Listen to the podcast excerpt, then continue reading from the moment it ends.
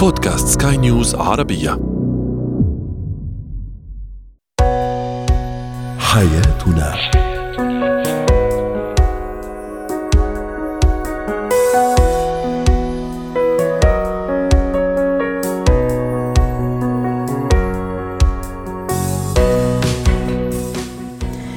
مستمعينا الكرام أهلا بكم معنا إلى حياتنا. فضاؤكم اليومي الذي يعنى بشؤون الأسرة وباقي الشؤون الحياتية الأخرى والذي يمكنكم الاستماع إليه عبر منصة سكاي نيوز عربيه dot com slash podcast وباقي منصات سكاي نيوز العربية الأخرى. شاركونا على رقم الواتساب 00971 561 6223 معي أنا أمال شاب اليوم نتحدث عن الزوجة الموظفه والزوجه ربة البيت وربة المنزل.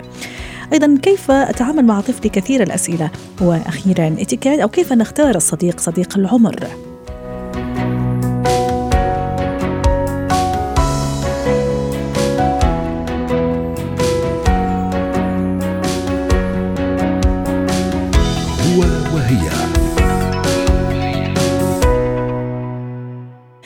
الزواج هو مشاركة بين الرجل والمرأة. لكل منهما دور.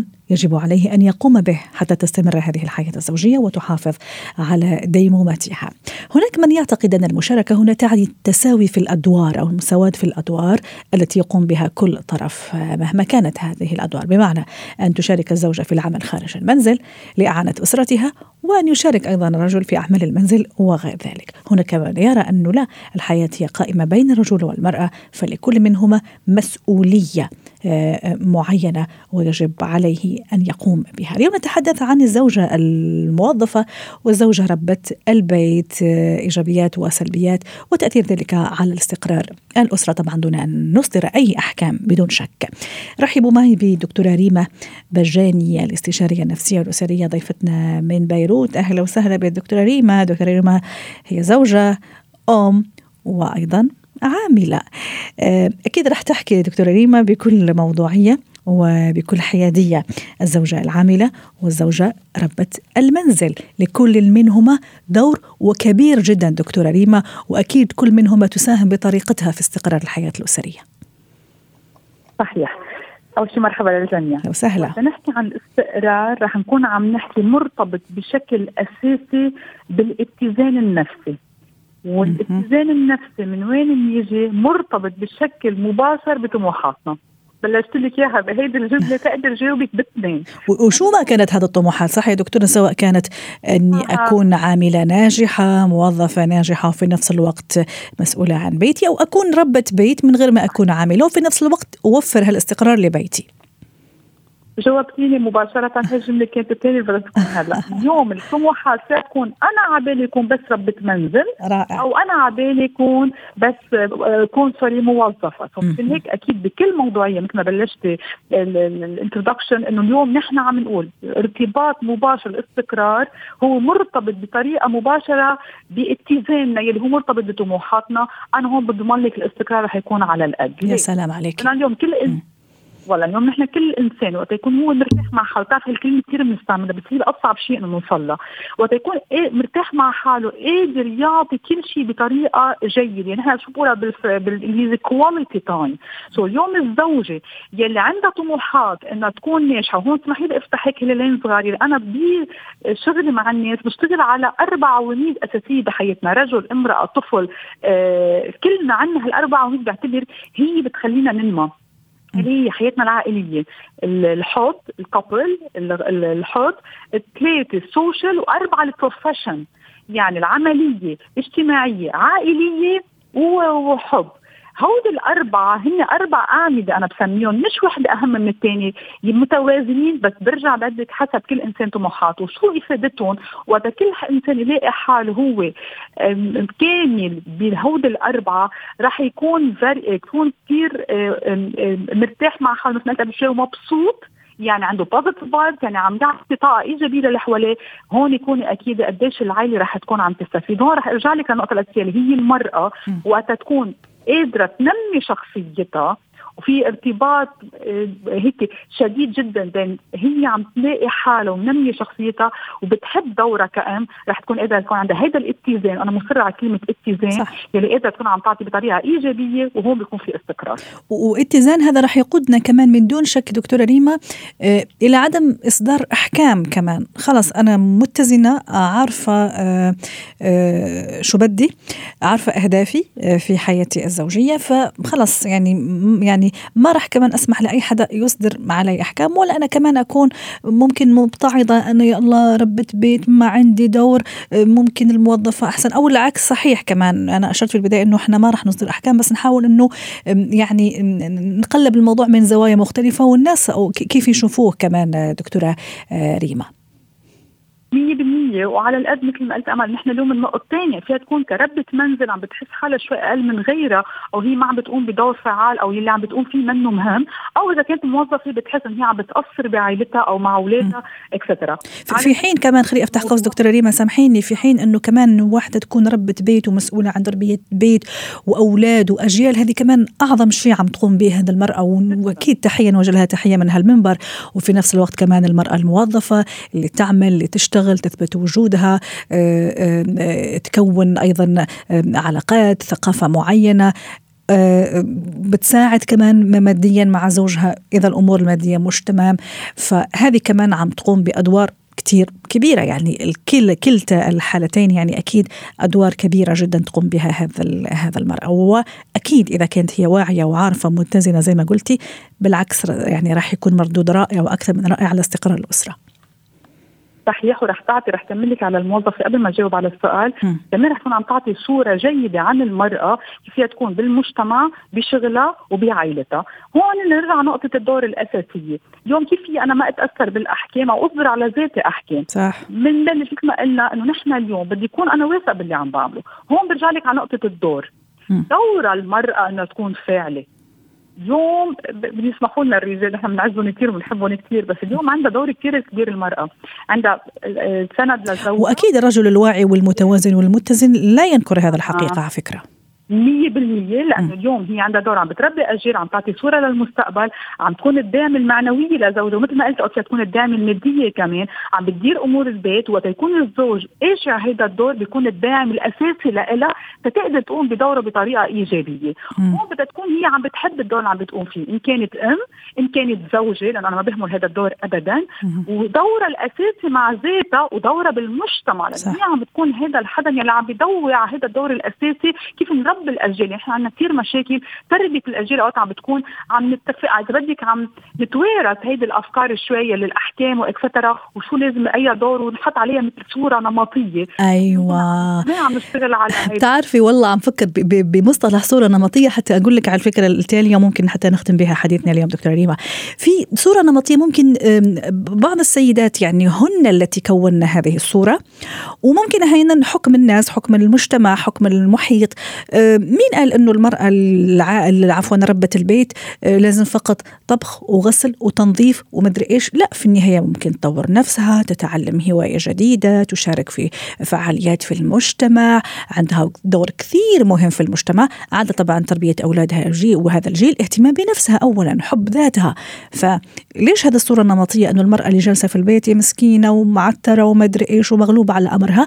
وفي المقابل كمان المرأة اللي طالعة على سوق العمل هي مرأة كثير قوية آه، مرأة ما أدري إيش مرأة جبارة مرأة ندية للرجل ممكن مهملة لواجباتها المنزلية. لا أكيد لا. يعني ليش هذا الصورة النمطية؟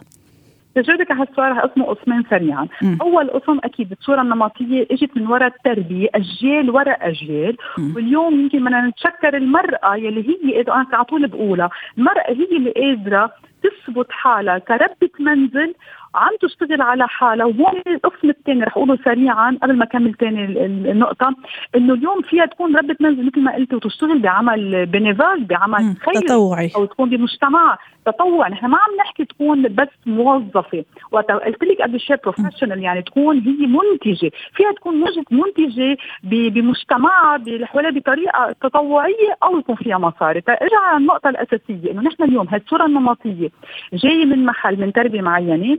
المرأة تبنتها. للأسف ما كان فيها تعمل غير هيك؟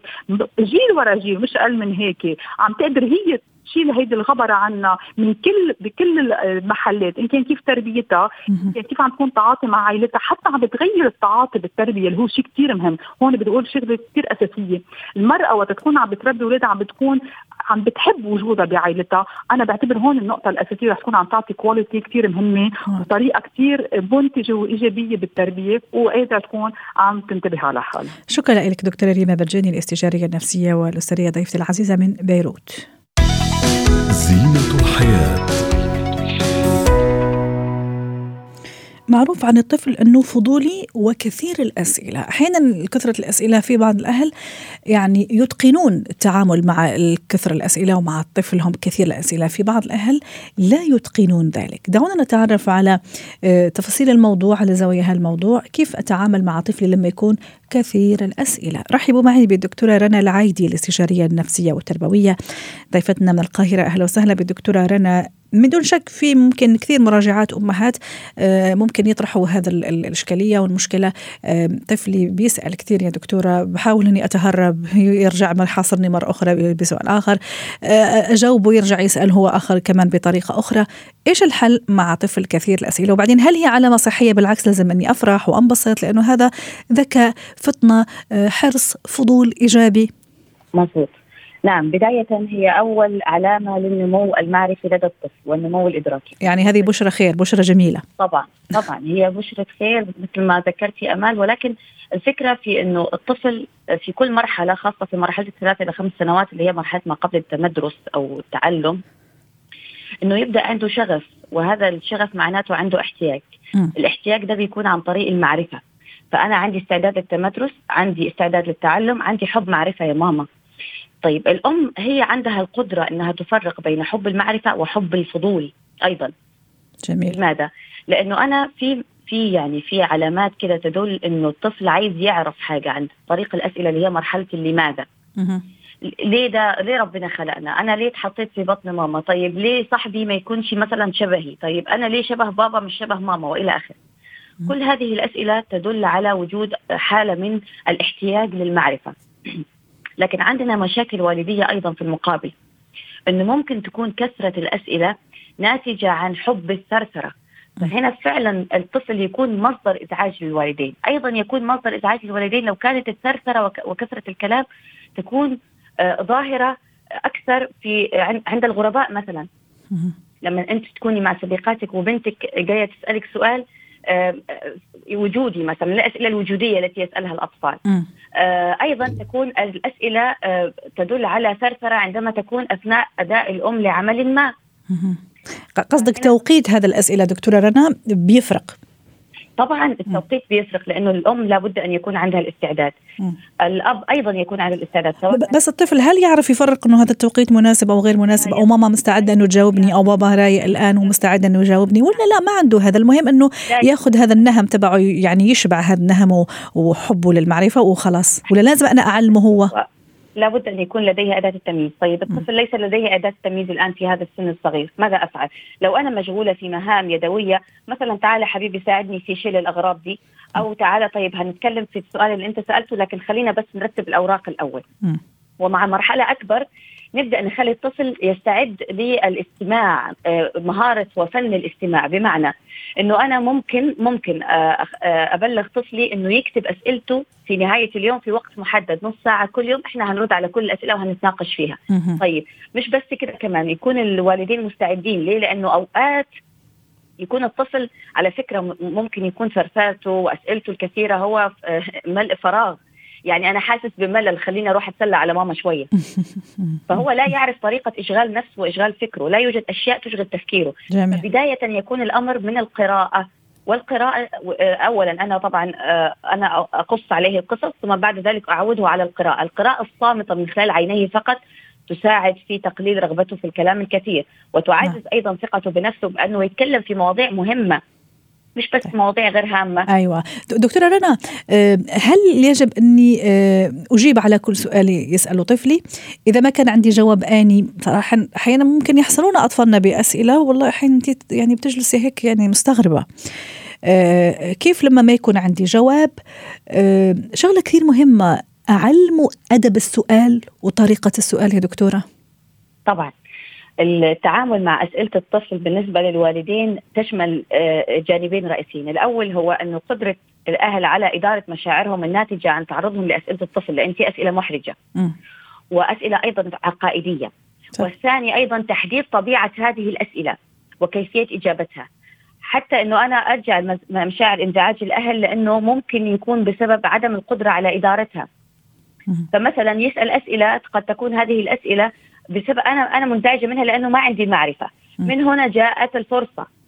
اللي طبعا في بعض الآباء مستحيل يبان يحس إنه والله لو ما جاوبت على السؤال حبان غبي. فيعطي أسئلة آه، يعني اعتباطية إلى غير آه، إجابات غير صحيحة أمام الأطفال. طبعا نحن لابد أن نوصي الاباء بتقبل هذا الوضع والاعتراف بذلك أمام الطفل وفي هذا السلوك توضيح أيضا لطبيعة البشر إنه أنا أشركك حبيبي تعال برافو عليك إنت سألت سؤال ممكن أنا ما يكونش عندي الإجابة الكاملة جميل لكن إحنا عندنا طريقة للبحث عن الإجابة صح. ها.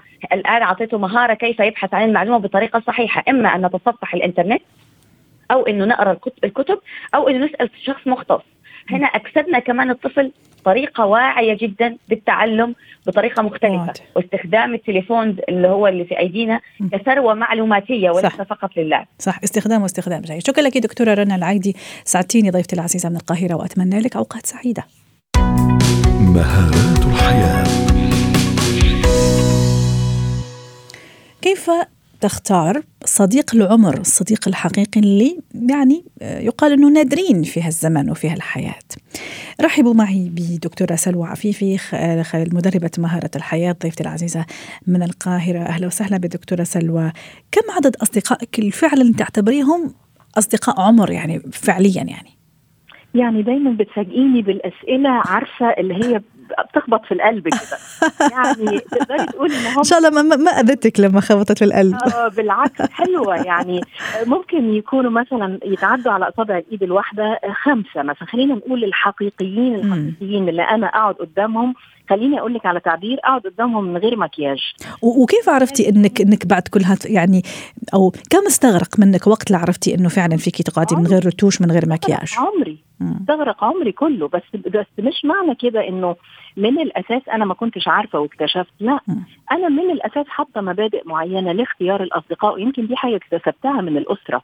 إنه فعلا كان دايما والدي الله يرحمه يقول لنا على بعض الأساسيات كده مبادئ. يقول لك مثلا عايز تحافظ على احترامك لنفسك واحترام الآخرين ما تهزرش مع أصدقائك هزار يعني بلا حدود. ما تمدش إيدك على أصحابك لا تتلفظ بألفاظ معينة. حطينا هذه المبادئ. تخيلي إنه أنا عندي صديقة صديقة عمري من أولى ابتدائي لا زالت معي إلى اليوم. ما شاء الله. وواحدة تانية كمان فعلا. وكل وفرقتنا الأيام يمكن واحدة عايشة في أمريكا واحدة عايشة في إنجلترا واحدة عايشة في الأردن. بس في النهاية لازلنا على تواصل وحين نلتقي وكأنه كنا مع بعض بالأمس. حتى لما كبرنا أحيانا لما الإنسان بيكبر بيغير أفكاره. تقولي إزاي أنا كنت مصاحبة فلانة دي مثلا؟ م. لا الفكرة إنه يستمر معاكي مدى الحياة آه فدي حاجة معناها إنه الأساس كان صح وهي دي نقطتنا يمكن إنه نحط م. مبادئ للاختيار. إيه معايير. في مبادئ طبعا معايير معينة مبادئنا تكون متفقة. شوفي مش بالضرورة نكون مت يعني بالضبط نفس الشخصيات لا أكيد إحنا مختلفين. بس أنا أحترم هذا الاختلاف وهي تحترم هذا الاختلاف أيضا. نحترم ظروف بعض ونقدر ظروف بعض. ما ينفعش يكون فينا واحد مسيطر على الآخر. آه، ممكن في بعضنا يكون مثلا شخصية قوية أو كذا بس هي كمان لها كرامتها.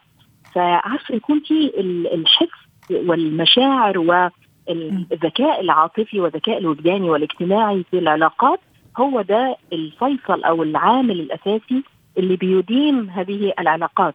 أنا دايما بقول الصديق الحقيقي اللي أنا أقدر أدخله أو أدخلها يعني بيتي أدخلها بيتي على أهلي على أمي على إخواتي على زوجي وأنا مطمئنة على أولادي اخلي معاها مفتاح بيتي مثلا م. هي دي صديقة الحقيقة رغم إنه صارت كثير كانوا صديقات عمر أو أصدقاء عمر وزي ما تفضلتي ممكن صح. دخلوهم بيوتهم أكلوهم أكلهم أكلوا. ملحهم زي ما بيقولوا لكن يعني وسنوات طويلة وصار اللي صار صارت خيانة صار غدر صار خيبة أمل. دكتورة سلوى آه، ينصح مثلا إني أعمل مجموعة اختبارات خلي أقول مو فقط لهذا الشخص اللي أنا آه، عم شوف إنه ممكن يكون صديق عمري أو صديقة عمري وهل كمان أنا لازم كمان أخضع نفسي أو أخضع نفسي لاختبارات معينة؟ شوفي أقول لك على حاجة هي بتيجي مع المواقف. يعني م. مثلا إذا آه يعني الاختبارات هي المواقف. مواقف بالضبط. هي مش هتكون عن عمد. بس أنت هتبداي تلاحظي. يعني مثلا ملاحظة معينة أخذتيها في الاعتبار مثلا لاحظتيها من صديقة. طيب هل دي كانت حاجة عابرة ولا لأ؟ هل فعلا هو ده طبع فيها ولا لأ؟ هل أنا أستطيع تحمل هذا الطبع والتغاضي عنه أم هو يعني بيضرب في وتر أساسي عندي لا يمكن التغاضي عنه؟ يعني ممكن واحدة تكون مثلا مرحة زيادة عن اللزوم ممكن بتهزر زيادة ممكن مثلا جريئة في البيت عندك أو كذا مثلا يعني. فمش مسألة اختبارات. إذا تكرر هذا الشيء أكثر من مرة إيه سواء عن عمد أو سواء مثلا هو ده طبع فيها وأنت لا تستطيعي تحمله أعتقد إنه هنا ممكن نحد من العلاقات نوعا ما. وممكن أنا كمان أنا دايما بحس إنه إحنا لو بتقولي أنا أعمل اختبار لنفسي أنا دايما بقول إنه لازم الإنسان يترفع عن بعض الأشياء وهو نفسه يكون عارفة لما تبصي لنفسك في مرايتك وتلاقي نفسك إنك آه لا والله أنا راضية عن تصرفي مع صديقاتي مثلا. قادرة إن انت تواجهي حاسة إن انت صادقة معاهم شفافة معاهم مخلصة في مثلا أمينة ومخلصة في مشورتك لهم أو استشارتك وهكذا.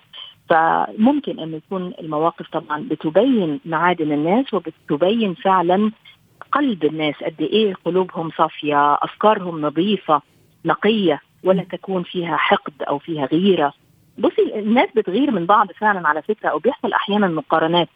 بس يعني آه، مقارنة ممكن تكون يعني أنا آه، أقتدي بصديقتي إن أنا أكون حلوة زيها أو يعني ناجحة زيها أو كذا. بس مش لدرجة إنه أنا أحقد عليها أو اغار منها أو إحنا في مثل عندنا يقول عاند ولا تحسد يعني يعني لا ضرر أني أكون زيها أو أحاول نكون زيها أو زيه لكن من غير من غير ما نحسد يعني أكيد هذا الصفة أكيد مقيتة. ولازم نخلي بعض الحدود. برضه يعني أيوه أيوه. صديق العمر حتى وإن كان صديق عمر أو صديقة العمر لازم تكون في حدود دكتورة سلوى؟ طبعا مليون في المية. طبعا هي عندها ظروف وأنا عندي ظروف. وإحنا عمالين بنكبر مع بعض كمان الظروف بتختلف. إذا كانت هي مثلا لو إحنا أصدقاء مدرسة أو جامعة يمكن كنا آه، لوحدنا غير متزوجين أو مرتبطين أو كذا. يمكن الظروف تغيرت يمكن هي مسؤولة عن أمها دلوقتي مثلا. فلازم لابد أن أراعي صاحبتي مش تحت أمري عشان هي صاحبتي أنا امتلكتها. لا طبعا. فلازم يكون في هذه الحدود لازم يكون في الاحترام. هي إنسانة لها كيانها. فدي الحاجات دي بتعزز العلاقات عارفة زي ما يكون عندك نبته بتفضلي تهتمي بيها تحط لها سمات تحط لها ترويها. هي دي العلاقات هكذا ترتوي. المجاملات مهمة جدا على فكرة. الملاطفة حتى لو في نقد حتى لو إحنا متعودين على بعض وواخدين على بعض حتى النقد يكون بأصول يكون آه، بشياكة بدون جرح مشاعر. مش عشان واخدة عليها يعني أديها الكلمة كده في وشها على طول فلازم يكون في ذكاء الاجتماعي أكيد بيعزز العلاقات كمان وبيجملها وبيحليها ويخليها آه، تدوم مدى الحياة. نعم، شكرا لك دكتورة سلوى عفيفي خبيرة آه، ومدربة مهارات حياة ضيفتنا العزيزة من القاهرة وأتمنى لك أوقات آه، سعيدة.